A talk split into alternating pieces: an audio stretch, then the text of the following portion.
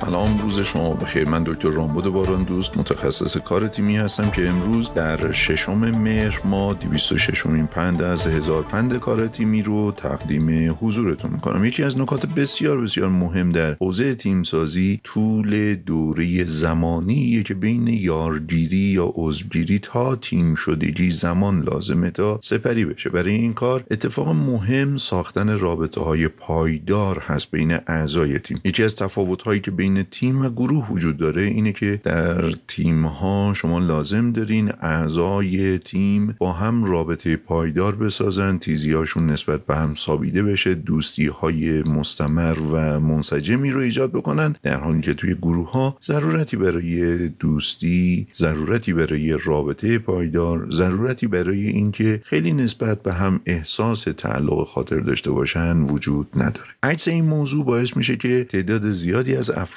که فرق تیم و گروه رو نمیدونن، بلافاصله بعد از اینکه تعدادی نفر رو دور هم جمع کردن بهشون میگن تیم، در حالی که اونا هنوز به تیم شدگی نرسیدن. وقتی شما به اعضایی که هنوز تیم نشدن یا اصلا قرار نیست تیم بشن دور هم جمع شدن و میگین تیم، انتظار و توقع تیم شدگی و رفتار تیمی رو ازشون دارید. بنابراین نباید بینشون تعارض وجود داشته باشه، نباید تنش وجود داشته باشه یا بلد باشن تعارض و تنش رو چجوری حل و فصل بکنن. اما وقتی که می‌بینین تعارض دارن، وقتی تنش دارن، وقتی که دوستیاشون پایدار رو بلند مدت نیست، تو ذوق همه میخوره و فکر میکنن تیم چیز وحشتناکیه، در حالی که یادشون میره که این چیزی که توش هستن تیم نیست، گروه بوده.